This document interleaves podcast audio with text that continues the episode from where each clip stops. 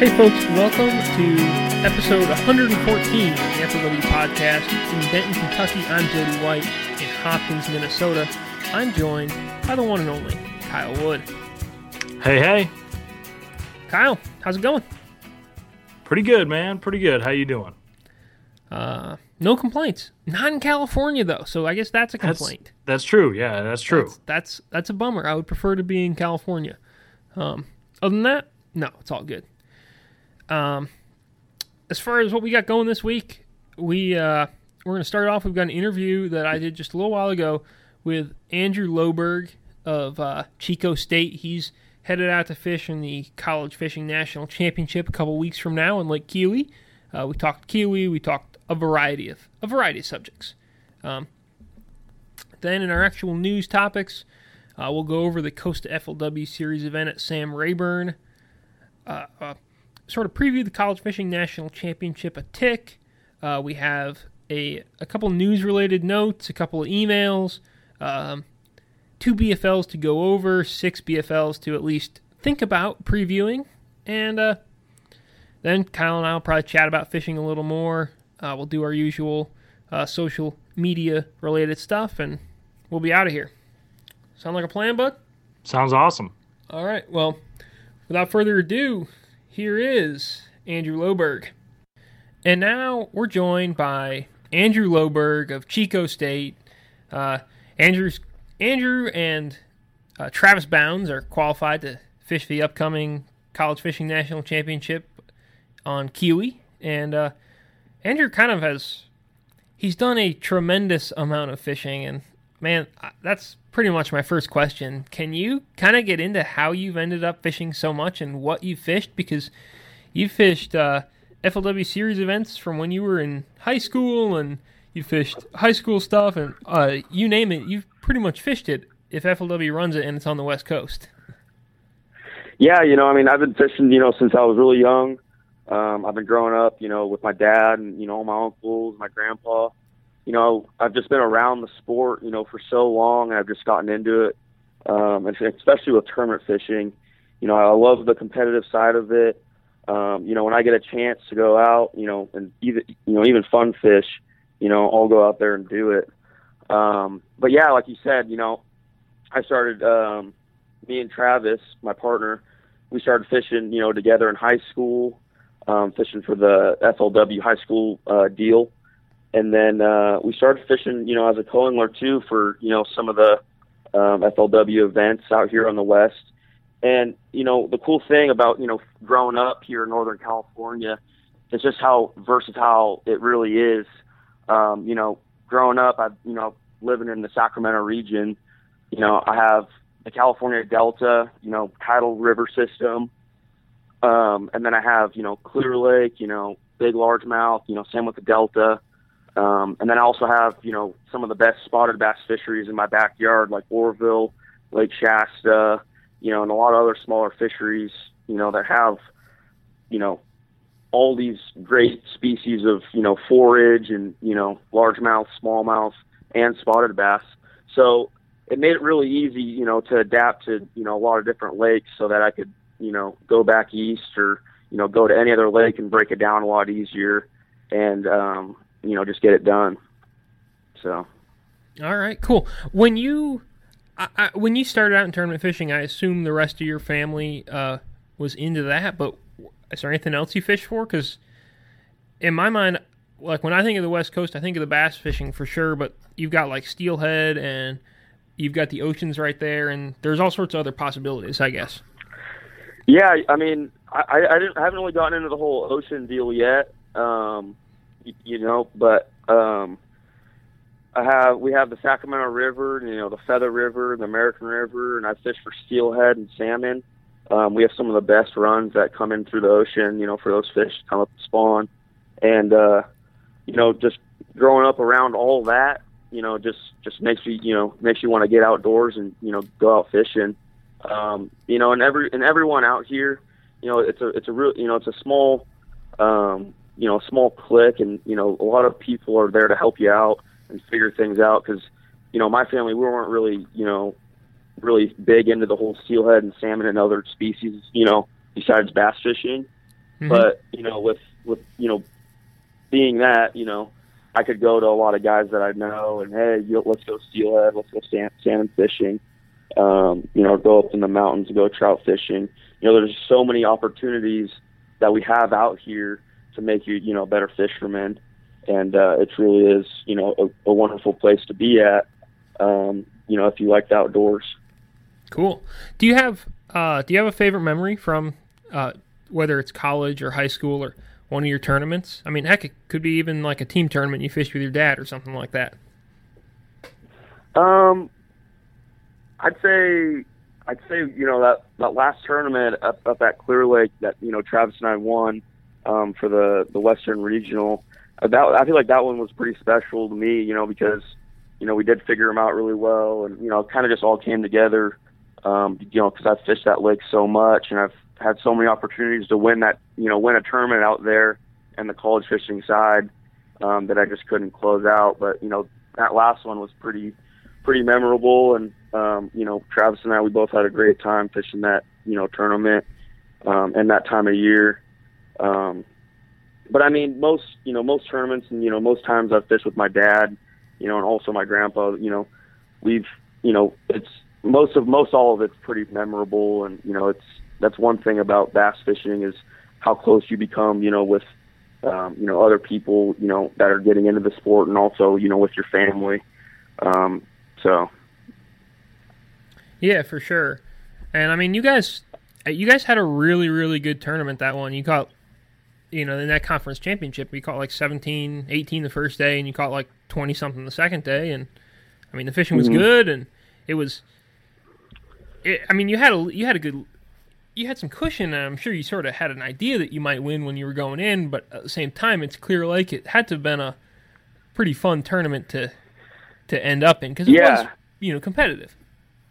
Yeah, exactly. I mean, you know, the bite the bite was a little tricky. You know, when we fished that tournament, um, like you were saying, you know, we did have 17 or 18 pounds the first day, and you know, going into the second day, um, you know, we needed, you know, if we if we, we felt like if we had the same you know amount you know going in you know the last day and then you know maybe upgrade a little bit better we might have a chance but you know it's clear lake and anything can happen and 25 and 30 pound bags are very very common um, at clear lake so you know it's it's always in the back of your mind that you know some of those some of those guys you know out you know fishing that same tournament you know they could get into a school of them or you know luck into a big one um, but it, it was it was good that you know we came out on top and it was pretty fun.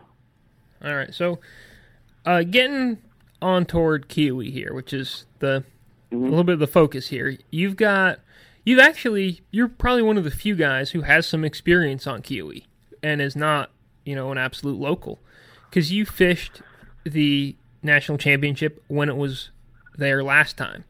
Can you kind of mm-hmm and you made the top five. I mean, you fin- you guys, you guys for fishing for Chico finished in fifth. Can you uh, kind of give me the rundown of what, uh, uh, as much as you want, I suppose, of what happened in that tournament and what you'll and, and what you took out of that?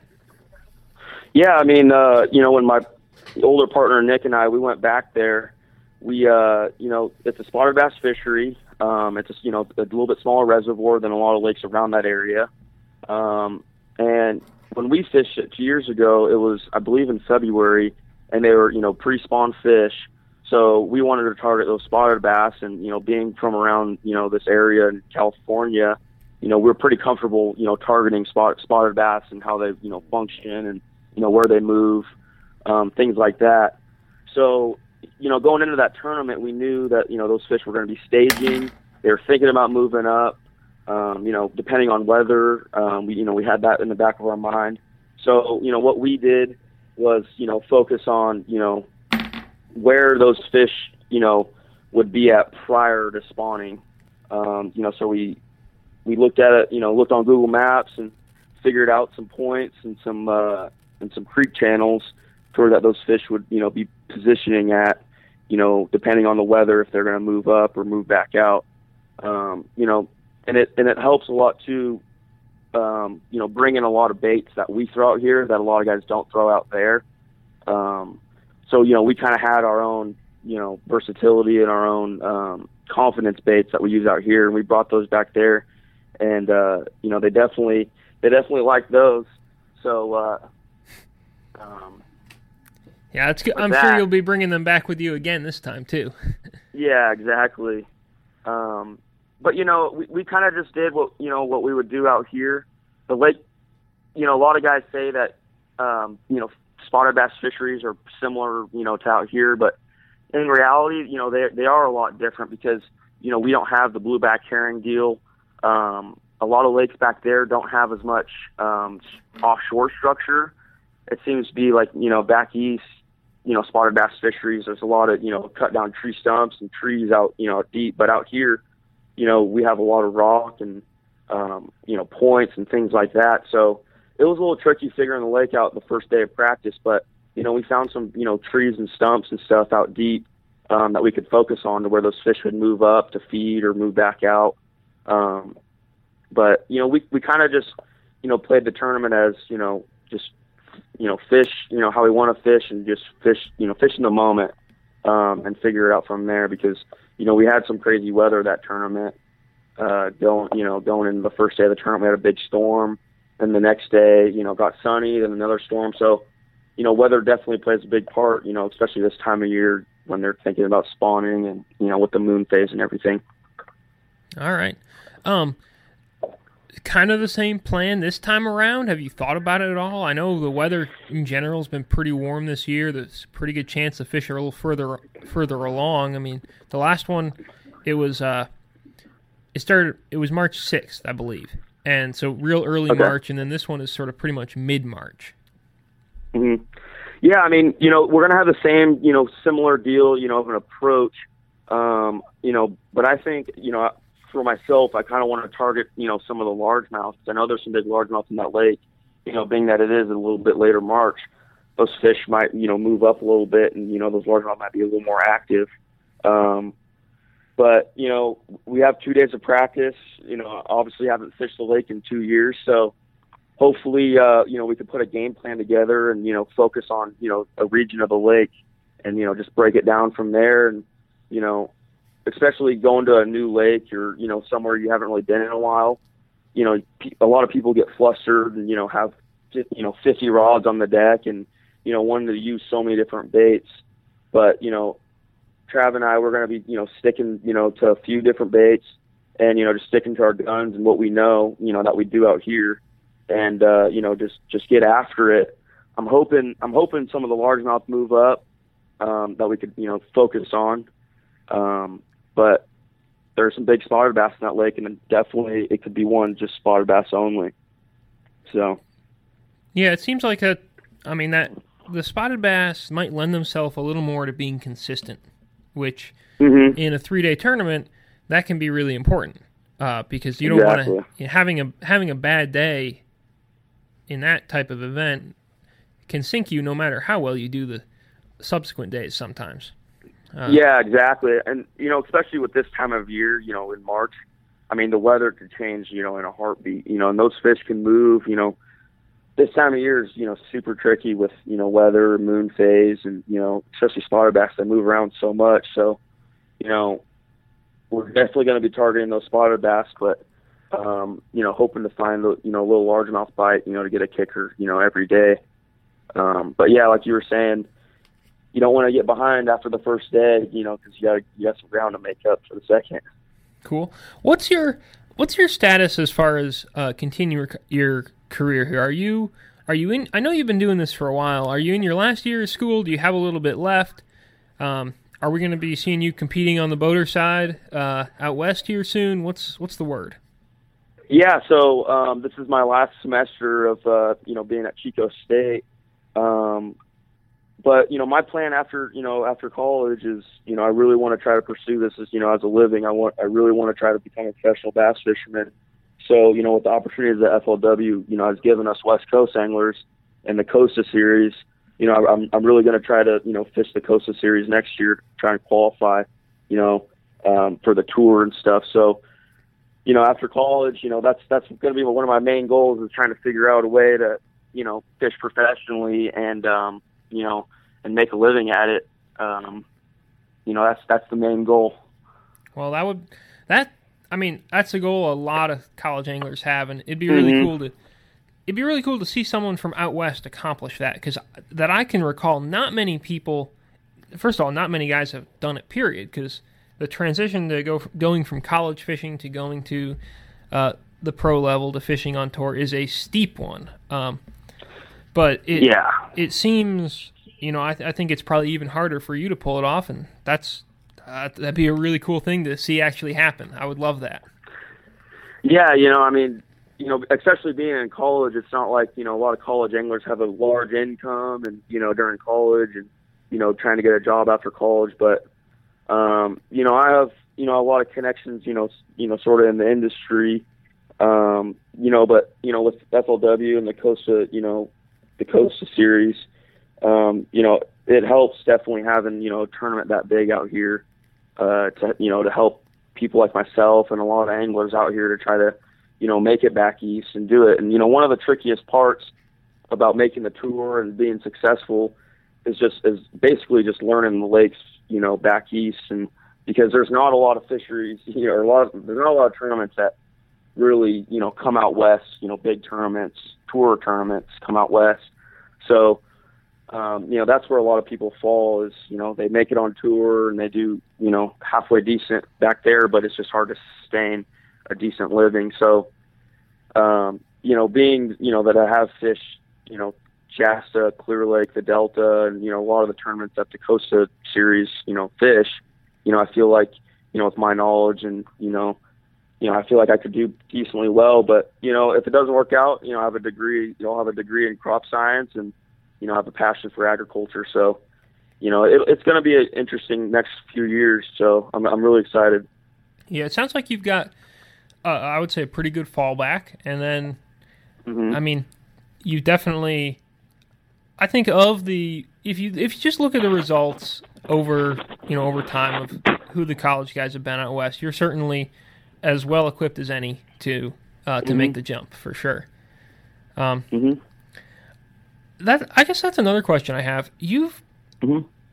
when you, what what are some of the what what are some of the bigger challenges of coming to fish back east? Is it is it trying to figure out the lake, or can you, based on your experience fishing around Northern California and then internet research, can you get yourself at least close enough to get on it and not feel totally lost, or is it just the travel and having to schlep two or three times as far as anyone else in the field had to drive? What's the Yeah, What's I the mean, it's it's really it's really a lot of those, you know, all combined because, you know, a lot of these tournaments, you know, are in the South Carolina, Alabama, Georgia region. You know, the national championships that I've fished, and you know, we drive, you know, 25 to 2,800 miles, you know, one way out there. You know, and we have a you know three hour time zone difference. You know, so we, you know, so it, it's a lot different, but you know, basically the thing for us is is just breaking down the lake and you know trying to figure out you know a good pattern. And it always seems like, you know, you figure it out during the tournament. You know, because you have those days of practice and you really, you know, you, you try to figure something out. But during tournament, you, know, you you try to really get on them.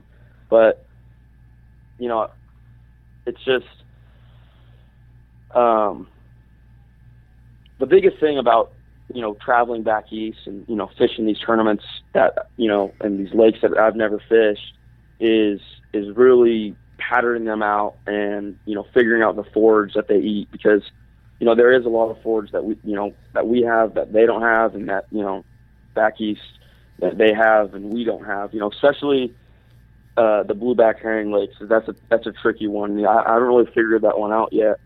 Um, but but the travel, you know, the patterning the lake and just seeing the whole lake, you know, they all they all play an effect and and uh, being from out west, you know, we've been in a, a drought for a long time and water fluctuation isn't a very big deal, but you know, being that there's an abundance of water and rain, you know, you don't see those uh, ad- adaptations and stuff back there like you do out here. Like, you don't see the big weather changes two or three weeks in advance or prior to the tournament. So, you know, when we go out on a lake that we haven't seen, you know, the you know the lake could be full. You know, there could be you know high sun, um, you know, all these different factors. But two weeks ago, it could have been snowing and you know low water or something like that. So we so it's hard to figure out where the fish have been and where they're going is basically one of the biggest issues that we have. Okay. Um, Yeah, that that makes that makes sense because not only are you dealt an unfamiliar lake, but to not to not know for sure what the weather patterns have been ahead of time, and to not yeah, To not just it's just, it's get- just knowing to get knowing the area and you know where you've been. yeah. All right. Well, hopefully then, having been to uh, Keowee before, I mean, hopefully that'll end up giving you a big leg up this time around because Yeah, exactly. I mean, you know, I, I I know the lake a little bit, you know, especially looking on a map. Um, you know, we've obviously fished it, so you know, I know a few areas that those fish are going to be at. I've been looking. At, I've been looking at the weather um, in Seneca, California, or Seneca, South Carolina, the last few um, weeks. So you know, I'm just trying to put a game plan together of you know what those fish could be doing, um, you know, prior to our tournament. So I'm pretty excited, you know, to go back there. We're leaving next Friday um, towing out there. Um, so it should be it should be a lot of fun, and you know, excited to get on the lake and you know check it out. Cool. Well, I tell you what, man. Thanks so much for uh, taking the time and Mhm. coming on. Um, it's a pleasure talking to you, and best of luck out there. I hope you got. I hope you and Travis can uh, dial them in and catch them big. And uh, I, I would love to see a Western team in contention on the final day because it's it's overdue. I think that a, a Yeah. Western team um, makes a run at this. We've been to so many like we've been to a lot of lakes for the FLW national championship Mhm. that I I would say had really good potential, like Beaver Lake and Keowee, and now Keowee again, where hmm a, a Western team could do really really well. It's not like putting it on Guntersville or Pickwick or something like that. So hopefully Yeah, works out. exactly. Yeah, I mean, yeah, we're really excited to get out there, you know, we we've got everything that we need, you know, to do well. You know, we just got to put them in a boat, and you know, hopefully we could represent, you know, the West Coast, um, Cool. and bring, you know, bring home a bring home the W. All right. Uh, you know, is there anything along the way um, where people should, uh, whether they should follow you, uh, follow Chico State, follow Travis, any anything like that, where people should get on the internet and go look you guys up? Yeah, Travis and I we're going to be posting a bunch of videos, and, uh, photos, and stuff on our Facebook pages. Um, we also have a uh, Chico State Bass Team um, Facebook page as well um, for everyone to check out and see, you know, what we're doing, you know, around our area, and you know where we're going to be traveling and what tournaments we have in advance, um, and how to get involved, you know, in uh, in college bass fishing because it really is a great opportunity, you know, for anglers in college, um, you know, to have a low budget that can, you know that could you know fish and want to do it um, in college. So yeah, so we have you know Facebook pages and Instagrams and you know things like that. So you know just check us out. You know Andrew Loberg and Travis Bounds on Facebook, and uh, you know you could see uh, see see us on the road and um, see what we've been doing. You know during pre-fish and you know during the tournament. So it should be a fun time. All right, and you're you're a Loberg sixty three uh, or six thirty rather on Yeah. Instagram, and yeah, then, my it's yeah. and then uh, T Bounds twenty eight. Yep. Which hopefully you guys can uh, go find that out and give them a follow. Uh, You'll for sure see some really big California fish at some point in time, which is never a bad thing. Um, yeah. But man, thanks for uh, thanks for taking the time and uh, good luck and I guess most of all, safe drive because that's a long way Yeah. to go. Um, Yeah, it's going to be a long drive, uh, so it should be a lot of fun though. I appreciate it. All right. Thanks a bunch. So, Kyle, the uh, first thing on our agenda here, obviously, you guys just listened to a beautiful interview. Uh, well, maybe not beautiful. It's not visually stunning or anything, but a uh, nice interview with Andrew Loberg, uh, and hopefully uh, learned a little something. But we're gonna go and go down to Texas, where everything is bigger, and uh, talk Sam Rayburn. And this is an interesting one because day one was done when when we were recording. We were recording on day two, and Yep. I feel like we're going to sound pretty stupid because both you and I were like, "Oh yeah, day one leader, he's feeling good." And now I don't remember his name, and I'm not sure he made the top ten. He he did. Uh, Chris Wilson. All right. He, he finished fourth, so that that big bag on day one carried him through. But uh, yeah, no, I, I I thought the same thing after after weighing on day two. I was like, man, what what do I know though? You know, I'm just a guy sitting at a computer. Yeah, may, I mean, we, you can only prognosticate so much when you're writing Exactly. these when you're writing these stories, and I'm sure David Brown had some beautiful lines in there, and it just uh, didn't end up happening. No, it didn't. But it did happen for Ricky Guy of Yeah, Humble, Texas. did. Sounds like a cool place. I, I'm fine with it. I've, I I dig it. Yeah, he uh man, he crushed them first two days. Twenty five pounds, eight ounces day one, 24 pounds, four ounces day two. Uh final day got a little tougher for him, and I think he only weighed like eleven pounds. Eleven seven. 11 7. Yeah. So it gave him a grand total of 61 3, uh, which was enough to win. He won by almost two pounds, uh, 11 or 111, something like that. So not a bad, you know, margin of victory. Took home a cool 95,000. Not bad either for three days of fishing, if you're asking me.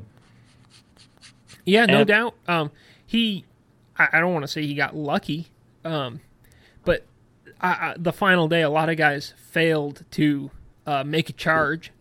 Yep.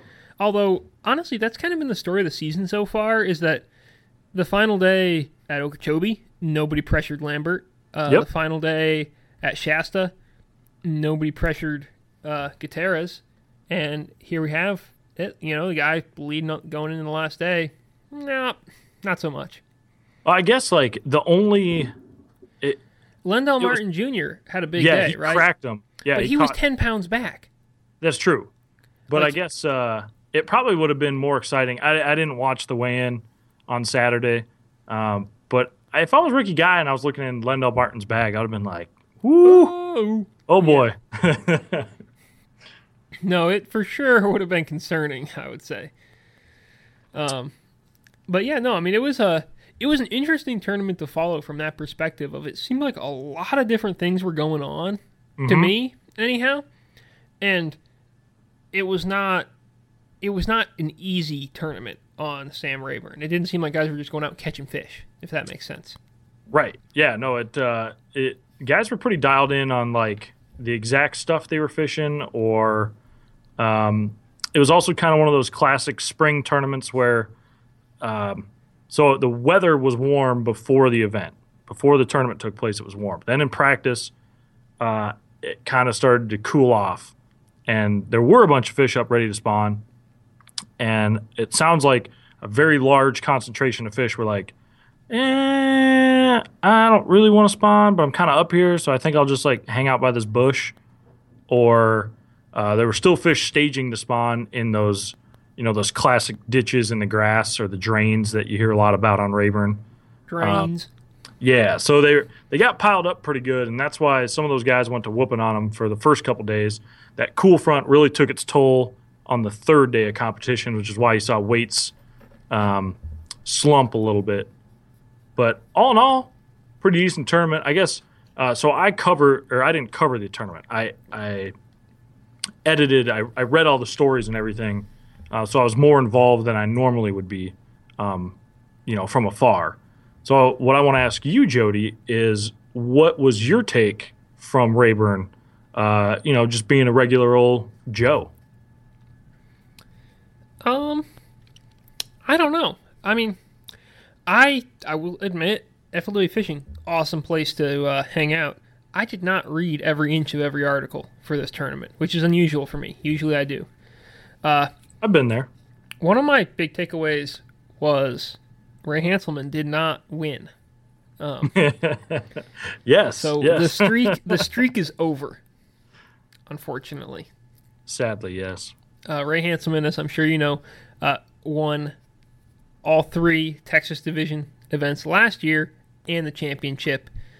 Uh, the Texas Division, now the Southwestern Division, just could not quite make it happen. Um, not that he had a bad tournament; he did he did pretty good. No, yeah, he did. Uh, but yeah, I, I would say I was kind of surprised. I wasn't surprised necessarily because McCall didn't do badly, but I thought when I saw he had 24, I was like, oh man, he's gonna do it. He's gonna just keep catching them. I thought he was gonna win because he's due to he was due to win again there. Oh yeah. I, I'm also really interested in the fact that Russell Cecil appears to have taken all of Todd Castledine's mojo for himself. Yeah, right? Um, I don't really know what's happened there. I know Russell Cecil's are really good, obviously, but that's that's curious to me. Um, Mhm. But it was it was cool. It was kind of a cool tournament because there seemed like a variety of different things. Um, unfortunately, our on the water guys really just had bad luck as far as getting on guys who were catching big fish. I don't think we got probably a fish catch over like three or four pounds the whole tournament. yeah, it wasn't uh it wasn't meant to be. um, which is a bummer. But it that's what happens sometimes. You know, you can't you can't nail Can't win them all. Yeah. Yeah. Um, also, I put a video up on Instagram of a Ricky Guy uh, lo- catching a catching a fish and his co-angler going after it. And I tell you what, people are fired up about that. They're all about.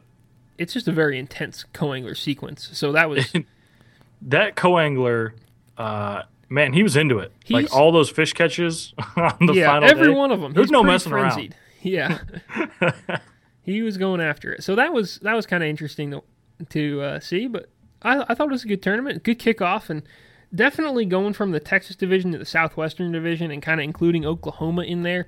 That must that helped numbers. It must have because Oh, for sure. I mean For we had 200 boats in this tournament, or like 202 or something like that, which you don't see in. You basically never saw in the Texas division Right. and right. that's a big deal. Well, not that's a deal. That's a cool thing. Mhm. You know, it's it's good to see not just a full field, but fifty plus over, and to blow by that. And I expect honestly that those numbers will hang out pretty uh, pretty similar. Yeah, I would I would think so. Um, on that note, though, uh, Denny Brauer, um, 13th, pretty good. Gerald Spohr, FLW Tour rookie, um, ended up 14th. Uh, and there was one other guy who I I, I wanted to. I'm, I'm pretty sure. I'm not 100, percent but I'm pretty sure that uh, maybe he didn't fish it. I thought Hallman fished this tournament. He did. Oh yeah, 71st. Caught 13 the first day, 13 11 the second day. Consistent. Yeah, that's for sure. And I mean, there were some big names who were down pretty low. Uh, hey, he Yeah. beat he beat Todd, Todd Castledine. He beat Tommy Biffle. He Yeah. beat Randy Blaukat. He beat Jim Tutt. Um, but you know, it was in, he's obviously Bradley Hallman. Perhaps not as he predicted, not just going to be invincible the rest of the season. Right. Until uh they go to Grand Lake. And then, oh look out! Then hogs everywhere. Yeah. And I'm really excited. So the next uh, Southwestern Division event, Grand Lake, April 7th.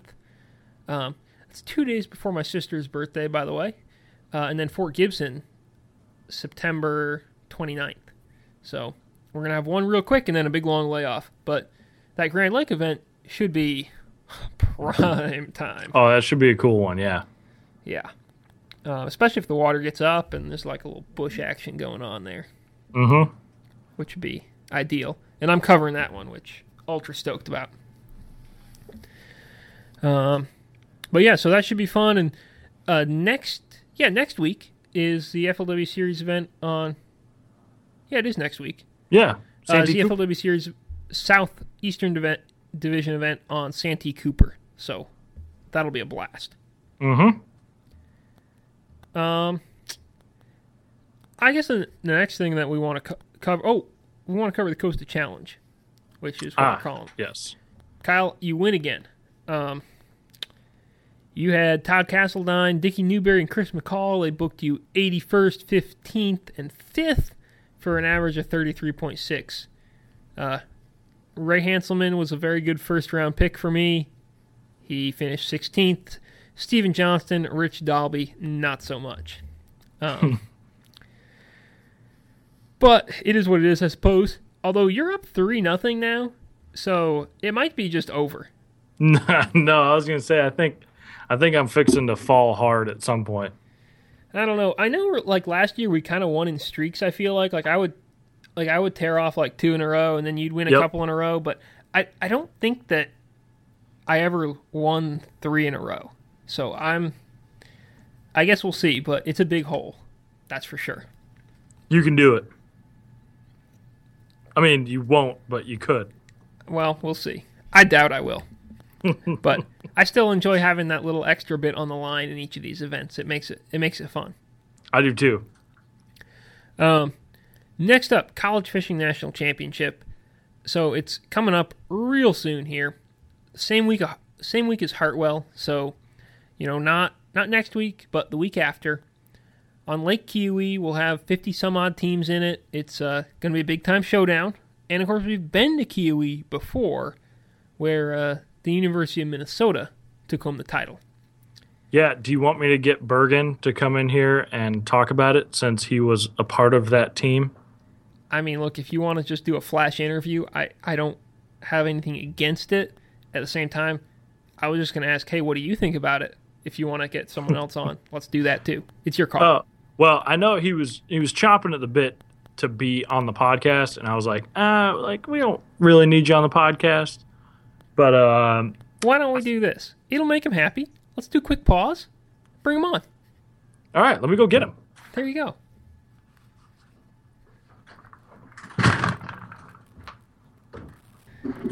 Who we got there, bro? You got Bergen. Oh, dang. Hey, Jody. Hey, national champion. How's it going? Not not not poorly. It's going well. Uh, I was about to ask Kyle what his thoughts were and what he was looking forward to in this upcoming college fishing national championship on Lake Keowee. Uh, when he mentioned that you really wanted to talk about this and we're looking forward to it an exceptional amount. So I'll ask you the same question. What what what's going on? What are you interested in? What are what are you fired up for in this upcoming college fishing national championship at Lake Keowee? Um, Oh, by the way, like also uh, side note that? for those Yeah. who don't know, th- we're talking now to Chris Bergen, who works at FLW, uh, does some stuff for us. Uh, also, he and his partner Austin Felix won the College Fishing National Championship on Keowee two years ago. I'm fairly sure we made that clear, but I'm not entirely sure we made that clear. And if we didn't make it clear, he might make it clear when he's talking to us. Well, yeah, but he may not have said like his last name or something like that. So we got it all now. Um, Keowee's just a really cool lake to have tournaments on. It's got a huge spotted bass population, so guys can go out every day, probably catch like 13 pounds of spots pretty consistently. But the guys who are really going to do well um, are probably guys who will catch the largemouth. They get a little bigger. They could like could probably catch, I don't know, maybe close to 20 pounds if you get on a good largemouth bite. So it's interesting that you can have a consistent consistent tournament or you could one day swing for the fences and go catch a big bag too so when we when we did it we went with the uh, consistent approach. We knew catching 13 pounds a day would probably get us right near the cut and a big cold spell hit and we were able to catch them out deep every day and the guys who would catch uh, 15 pounds on the first day weren't able to get a limit the second day going after those largemouth again. So it's just it sets up cool that uh yeah it just sets up cool i suppose. So, let me ask you this: with uh, like, have you paid attention to any recent reports, or have you talked to any of the, the guys, the competitors in the field, to get a feel for like what the lake is about right now? Do you have any like pulse? Because the last time we were there, like you said, it was really freaking cold. Like coming Hartwell, I remember it Muy raining cold. and it was like 30 degrees, and it was horrible.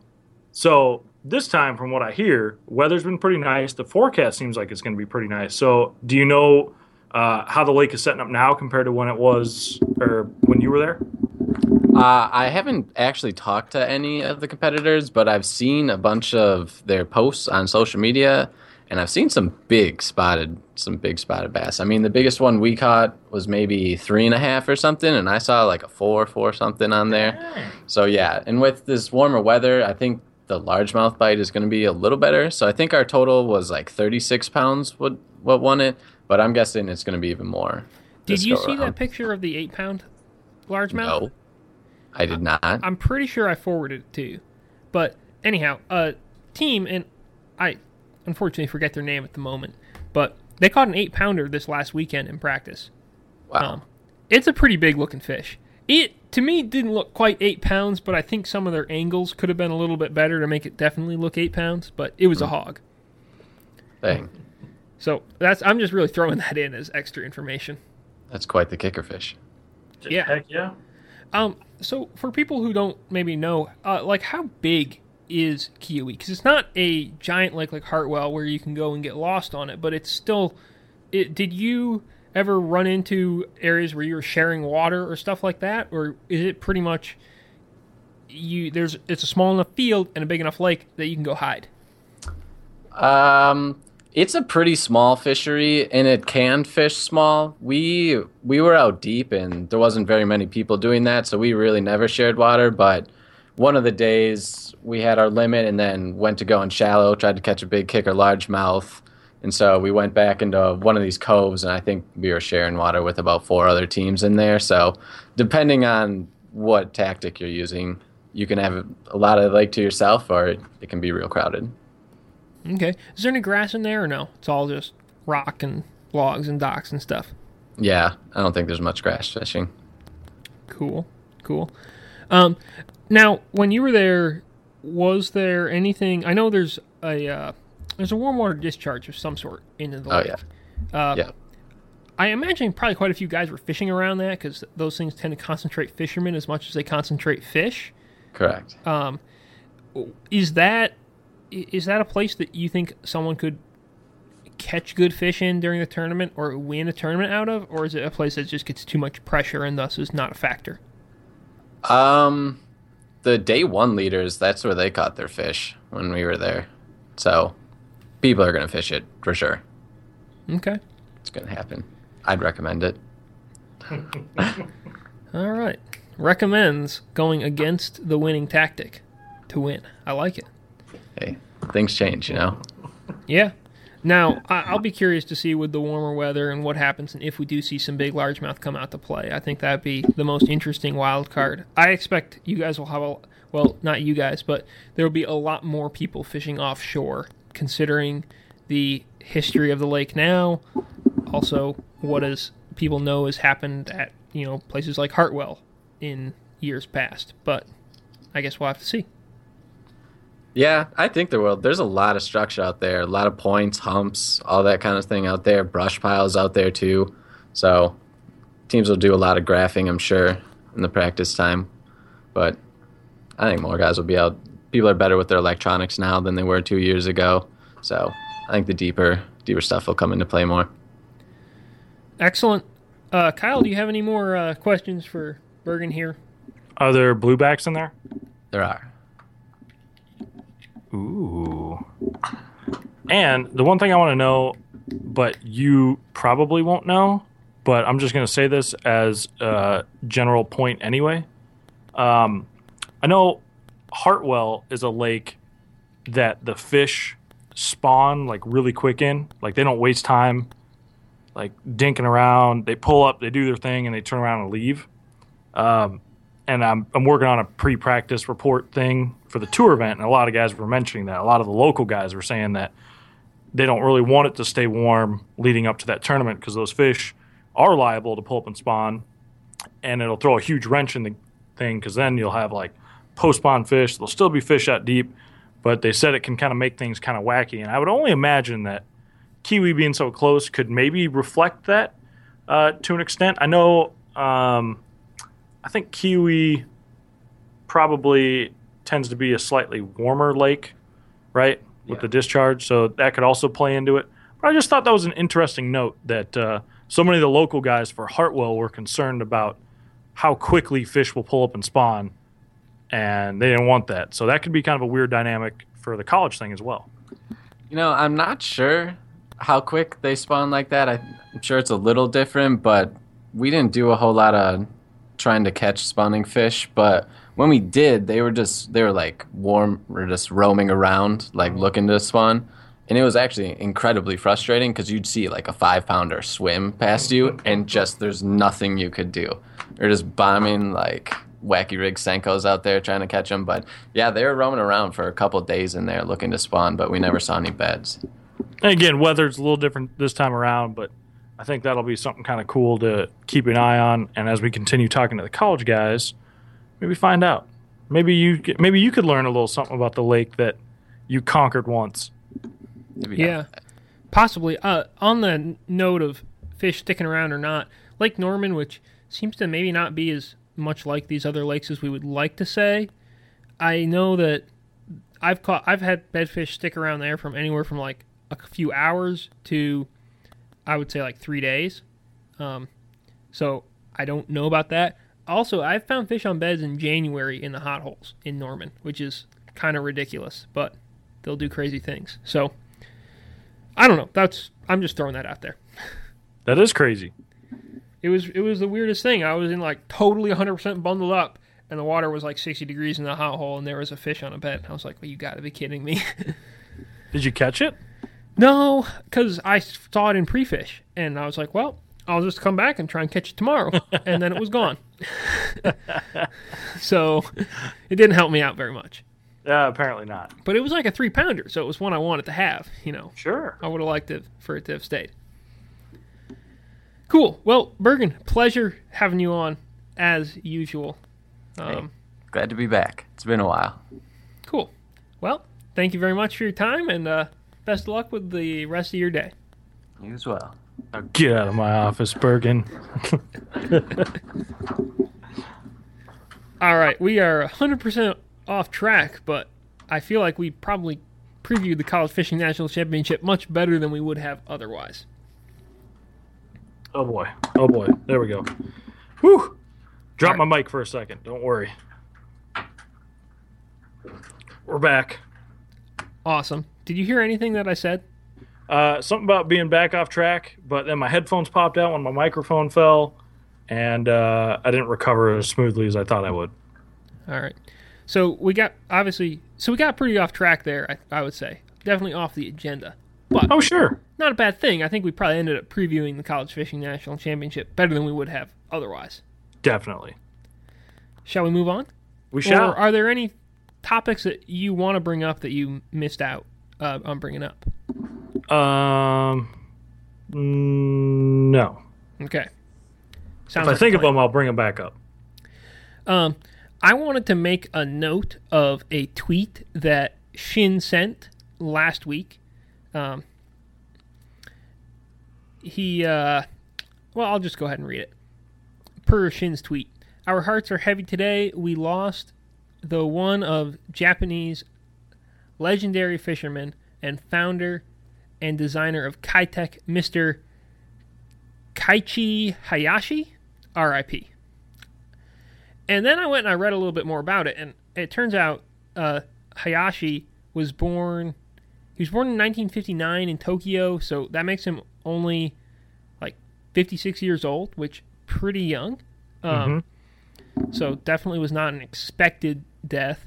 And he, I mean, from what I can tell, he invented Keitech and Keitech swing impacts, which one interesting thing I can he was I would say somewhat famous for flipping in Japan, which you don't really think of Keitech as making flipping baits, but Mhm. it seems like that was a thing over there.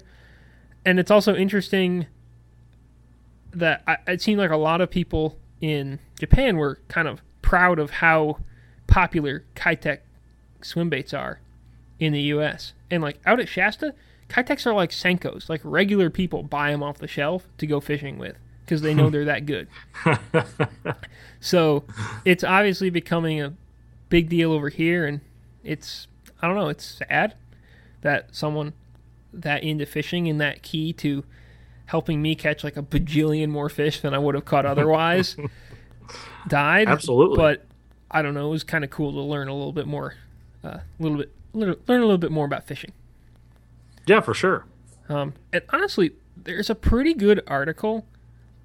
Uh, I guess sort of an obituary at I'm going to say tacklenews.net, um, and I'll probably link it in the podcast because I, I would say it's an interesting one to go to click Google Translate through and to go to go read and peruse. It's it's a I learned I definitely learned some things. Yeah, I'd I'd love to read that. Cool. Well, you can uh, you can read it. It's right in the show notes.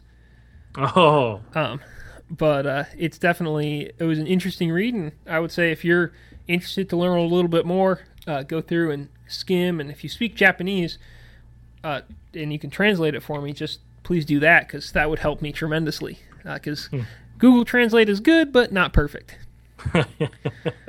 um, but moving on to other subjects, uh, we've got some BFL events, right, Kyle? yeah. We had us. Uh, we had two BFLs over the weekend. The first was a Bulldog Division event. Uh, Byron Kenny of Griffin, Georgia, won that one. Um, with Definitely 16 a former pounds. college fisherman. Yeah. Uh, 16 pounds, 7 ounces uh, to take home that one. Won a cool $4,700. Um, he kind of just like basically he fished some new water and some ditches for spotted bass early in the morning, like 8 to 30 feet deep. Like I assume it's back at creek arms. Uh, caught some on a fish head spin. Then later in the day, he moved up shallower and started chunking around a Strike King KVD, the heavy cover square bill, uh, silent. Caught himself a five pounder, and that about sealed the deal for him. And uh, yeah. Oh, also, this event was presented by PowerPole, which is kind of cool. Some of our BFLs. Getting some presenting sponsor action. Heck yeah. Yeah, baby. Bring it on. Uh, so that was the first. The second one was a North Carolina division event. Oh, I never Yeah. did say where the Bulldog tournament was. That was on Lake Lanier, by the way. Yes. I so almost forgot. some big spotted bass and also some largemouth. Yes. Uh, but then North Carolina event on Lake Norman. Big spotted bass and also some largemouth. Mm-hmm. Uh, David Wright, who, uh, Wins if you pay attention, yeah, to the North Carolina division, crushes it. Uh, caught 15 pounds, 11 ounces, to take home the victory there. Won almost six grand, which is pretty sweet. Uh, he basically targeted um, rocky banks and some dirty water on the upper end of the lake, and fished several different crankbaits. Uh, didn't really mention the crankbaits, but he liked the chartreuse color and muddy water and olive, uh, like an olive color in the clearer water. Um, and he just fished it pretty slow. Caught about 15 keepers. Um, caught some largemouth, caught some spots. And he said normally he weighs in all spotted bass, so that was kind of interesting. And yeah, squeaked out the win. So congrats to you, David. Yeah, I mean it was pretty. Cl- I mean he won by like about a pound, which is you know a pretty good chunk on Norman, because Mhm. usually that's a very tight tournament. Yes. Because I mean, yeah, you look in if you look uh, from 24th to 15th, it was all different guys weighing 12 pounds, and then from 13 to 6th, it was all different guys weighing 13 something. So Yep. pretty uh, pretty tight place to fish. Um, but definitely congratulations to him on the win because the talent in that division, the talent in all the divisions is really good, but that uh, North Carolina division has some uh, got some sticks in it. Oh man, does it? Although from what I can tell, Thrift did either not fish that tournament. Uh, yeah, he did not fish that event. So Shane LaHue did. How'd he how'd Le- how'd how'd LaHue do? How'd LaHue do? Uh, did. Uh, he got himself 42nd. All right, well I guess that's that's not up to his usual standard, to be honest. No.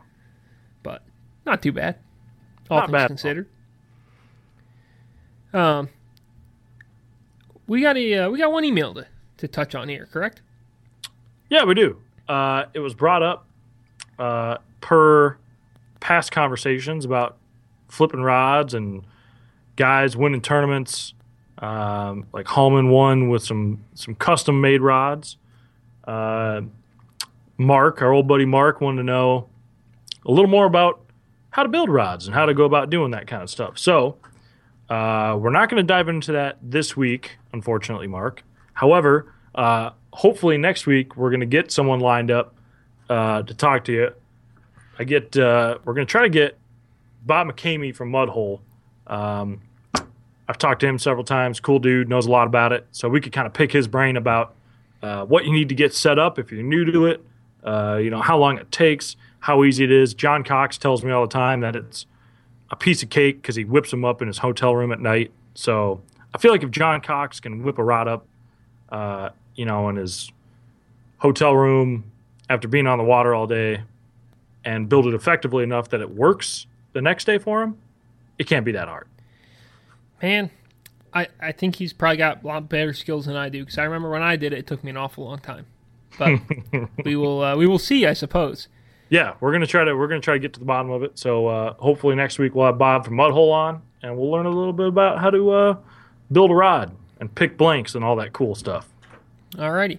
Well, this weekend it's our first big BFL weekend of the year. Um, we've got uh, six events. Um, on Saturday, uh, the Choo Choo Division. I believe this is it's not their kickoff. They already had one. It was in terrible weather. Uh, but they uh, they fish Lake Guntersville. The Gator Division fishes on Toho. Uh, the LBL Division uh, fishes on Kentucky Lake. They go out of the dam. So I got to decide if I want to go fishing on Saturday or not, or if I, maybe I want to run over to Barkley or what I want to do there. Um, and then uh, the Mississippi Division fishes uh, Ross Barnett, and the South Carolina Division heads to Clarks Hill. So, all six, full slate, lots of action, hopefully tons of fish. Should be. And I would say pretty decent chance they break 100 pounds, even though it's with six events. I don't think they're going to break 150 like we thought that one we could that one weekend. And average Yeah. 25. I don't think that's happening. No, Uh, but we will uh, we will see. Um, we shall. Kyle, you got anything else to hit on here? Have You had any interesting things happening in your life lately?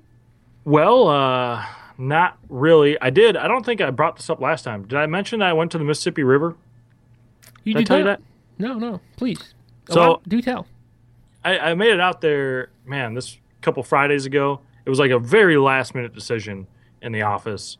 And I was like, you know what? I got, I have Rod sitting in the corner of my office. I got some waders in the back of my truck. I'm going to the river. So I left at like three, went to the river, and uh, fished for, I don't know, probably an hour and a half, maybe. We Um, talking like up north a little bit where it's uh Yeah, by hot? Monticello. Yep, Yeah. where where it's open, and it was a nice, beautiful afternoon. Uh, I caught a pike and three little smallies. Uh, Bergen actually tagged along with me because I wrangled up an extra pair of waders for him, and he didn't catch anything, which I assumed was going to happen. Gosh, you'd think the national champion would be catching them though, right? Yeah, he lost. I don't know how many dollars worth of Keitechs, but it was kind of cool. You know, I'd mentioned I'd never done that before, and it, it was literally one of those last minute things where I'm like, you know what, I'm gonna go do this. So went up there, caught me a couple smallmouths, and uh, it was a pretty cool time. All right. I can dig it. Any no big smallmouth though, just little guys. No, yeah, they were all like pound and a halfers. I mean, it was still cool. Uh, the current was rolling like a lot, and I've never been up there, so I don't really know how fast the current normally is, but it was ripping. So, um, and I didn't have a whole lot of time, so I didn't really venture that far from the ramp. But I found one cool little current seam that I caught all I caught all three of them out of, and then I just kind of kept milking that thing for a while. I did lose, I believe, one good one. Uh, uh, so I was throwing a quarter ounce uh, Buckeye J Will swim bait head with a swing impact fat on it, uh, the 4.8 size. Man, the current really must have been cooking. Yeah, uh, it, it was it was ripping pretty good through the the stretch I was in, but I basically was like throwing straight upstream of me, and then um, I just kind of like slow wind it, and you could feel that swim bait ticking along the rocks, and then when you almost get hung up, I'd basically just speed the speed my reel up, speed my retrieve, Yep. and kick that swim bait off the bottom, and that's usually when I got bit. But you wouldn't really know. Uh, it almost was like they were eating it and going with the current. So a lot of times they'd come at you, uh, so it'd feel kind of weird until they turned, and then like your rod would load up. Well, the one I missed was like I came over a rock and I sped it up, and I absolutely got throttled. I mean, it was like, boom, you know, loaded the rod up. I leaned back for like two seconds. I had it, but I was almost up, like almost over my waders in the water, and the rocks were real slippery. So I I started like kind of going in, and then it looked it probably looked really squirrely, but uh, yeah, I didn't I didn't get a hook in her and. Never saw it, but I know it was bigger than that pound and a half. But it was still cool. Yeah, it's it probably felt good to catfish. stretch the line. Ah, let's call it a catfish. That feels, you know, yeah, that's that's right. That was it was definitely a catfish. I didn't lose a big smallmouth. Guaranteed catfish. Yeah, for yep, sure. hundred percent. Maybe a walleye. Oh yeah, Yeah. it could have been a walleye. Hey. Yeah, it, I'm fine. Yeah, good call, Jody. Good call. Yeah, I, I would say so. Um, I went out. I, I didn't fish Sunday because there was 25 mile an hour winds and I had stuff to do. Um, and Good. like if I hadn't had anything to do, you know, I maybe would have gone out because 25 mile an hour winds. I mean, they're terrible in Kentucky Lake, but you know, can poke around in coves and stuff. But anyhow, so I didn't go Sunday, but I went Saturday, and I just caught a little limit. I didn't do anything special. Um, I probably had like 10 or 11 pounds and pretty much just threw a trap the whole time, just trying to find fish that were moving up shallow and hoping that I would, you know, hit one good little pocket. And I hit one good little pocket where there were fish, but they seemed to all be small. Because Ah. I went through, I worked through one way, and I lost one that I thought was a good one that I do think was probably a bass, unfortunately. But, you know, everything else there was small. You know, they were like little pound and a half, two pounders. So it was kind of, yeah, it could have been better, I suppose. Um, but I'll fish this weekend and I'll get in two days and hopefully uh, go out and crack them. Yeah, I was gonna say you'll uh, you'll be chasing them this weekend, right? Yeah, I mean, we got the BFL going on this weekend, and I'm not quite sure how I feel about whether I should fish just in Kentucky Lake or whether I should run over to Barkley or if I should do something else. I'll probably just put the boat in and fish in Kentucky Lake and say, you know what? It's my lake as much as anybody else's. I'm not taking up too many fish. If somebody wants to like roll in on me while they're fishing the tournament, I don't mind. I'll just wave them on in, be like, "Come on, bud, go catch you some fish." Sure, sure. um, and uh, sort of, you know, we'll just sort of see. But yeah, Saturday, Sunday, and I think the weather's supposed to be really pretty nice. Like I think we're looking at uh, some sort of 60s and just prime, uh, prime fishing stuff. Which I I tell you what, man, it's supposed to be like almost sixty up here this weekend. It's gonna be real nice. yeah, so Saturday it says it's gonna be 62 with an 11 mile an hour west wind. Sunday, 59, 10 mile an hour east wind. So I don't really know what the wind is doing there, but either way, an east or a west wind is a pretty good thing on Kentucky Lake in my in my estimation because it actually tends to stay pretty true, and you can just end up running one bank and be uh, and it can be calm, and then you know whereas a south or a north wind is not a fun deal. Right? Yeah. Oh yeah. Uh, so I, cool. I think it could be a good weekend, and hopefully could catch some fish. It's been pretty nice this week. It hasn't been real super cold. We got daffodils blooming and stuff like that, so might be not bad. Yeah, I hear you. I'm actually going to be, I won't be in a boat, but I'm going to be uh, up at the cabin with my old man, getting uh, his boat ready to roll, and uh, maybe take up north to the Rainy River next weekend to chase sturgeons. Ho, baby! I know. Let the hog fest begin. I am I am stoked. I can't wait. Hashtag sturgeon excursion 16. Ooh, I like it. Yeah. I like it. That's a good. That's a good hashtag. Oh, yeah. I'm getting shirts made. So. I'm Wait, pumped. really? Oh, yeah, dude. You want one? I kind of want one. The problem is, I don't think I can get a hashtag sturgeon excursion six, 16 shirt if I don't actually go on the excursion. Well, I'd say you might be an honorary guest of just your love for hogs. Um, Man, I would like to catch a sturgeon someday. They're so cool. we'll we'll get you hooked up. You come up here. We could do it in the fall, like September, if you if you make your way up this way, I could wander up there in September, I think. or even October. Well, I think we'll keep it in mind.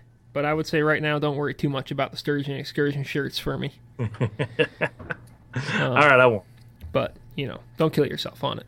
And hopefully you, uh, hopefully maybe you wet a line this weekend. I mean, if you're going to be going doing boaty related things, it might just get to you. You might be like, man, I got to go fishing. Yeah, I'll probably go ice fishing. The thing is, like now Minnesota walleye and pike season's closed, so you can panfish like crappies and stuff, Yeah, a little bluegills. late ice panfish there. Yeah, so I can go try to catch me some big crappies. I might go wrangle with some trout because part of me kind of wants to eat a trout. So I might go see if I can find one. Yeah, yeah, for sure. Well, I tell you what, it's been a pleasure talking as usual. I'm glad Oh, we, got, we had some time to sort of chill and banter and talk about random stuff this time around, which is always fun. Um, Mm-hmm. If you want to, uh, if uh, you're wanting to follow uh, Kyle or I on Instagram, uh, Kyle is Kyle Lumber. I am uh, Jody Blanco. FLW, of course, is uh, FLW Fishing on Periscope, Instagram, Twitter, Facebook, FLWFishing.com, uh, FLW Official on Snapchat. Of course, it's a cool place to be. Um, I can't think of any other places we are except YouTube, where uh, later this week I think we'll have a good shaky head video with Greg Gutierrez uh, about how to catch, you know, some shaky head spots. Um, Cool. I think you'll probably learn something. You'll see quite a few fish catches because you can't keep them off the hook at Shasta Unless you're Mark Daniels. unless you're Mark Daniels. Gosh, I cannot believe that. Uh, and I think uh, I think that should about do it, man. You know, I think it does. And uh, like you said, it's a pleasure. Have fun catching hogs this weekend or attempting to. And uh, we'll get with you next week, man. See ya.